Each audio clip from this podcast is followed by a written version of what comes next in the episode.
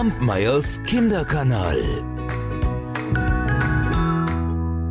Hallo meine Lieben, es ist der 12. Februar und heute gibt es eine ganz, ganz kurze Geschichte und ich verrate euch auch warum, denn heute feiere ich meinen Geburtstag nach. Ich hatte schon.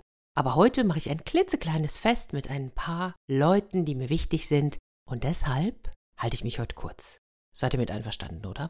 Denn es war einmal ein kleiner Bach und darin lebte ein kleiner Fisch. Der lebte da munter und zufrieden und fröhlich und er sprang hin und her und eines Tages, da kam eine riesengroße Büffelkuh genau an diesen Bach und die hatte Durst. Die trank und trank und soff und soff und hörte überhaupt nicht wieder auf. Dem kleinen Fisch wurde Angst und Bange. Und irgendwann, da, da schwamm er ans Ufer und sagte, Wieso säufst du denn so viel? Soll ich hier auf trockenem Sand bleiben oder was? Hör auf! Hör auf oder, oder ich werd's dir zeigen. da lachte die Büffelkuh, sah auf den kleinen Fisch und sagte, du, du willst es mir zeigen? uh, ich zittere schon vor Angst.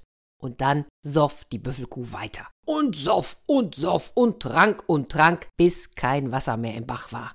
Da wurde das kleine Fischlein so zornig, dass es heraussprang und das große Tier mit einem Haps verschlang. Das glaubt ihr mir nicht? Doch, es ist wirklich wahr.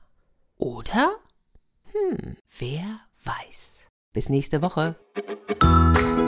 Kampmeyers Kinderkanal.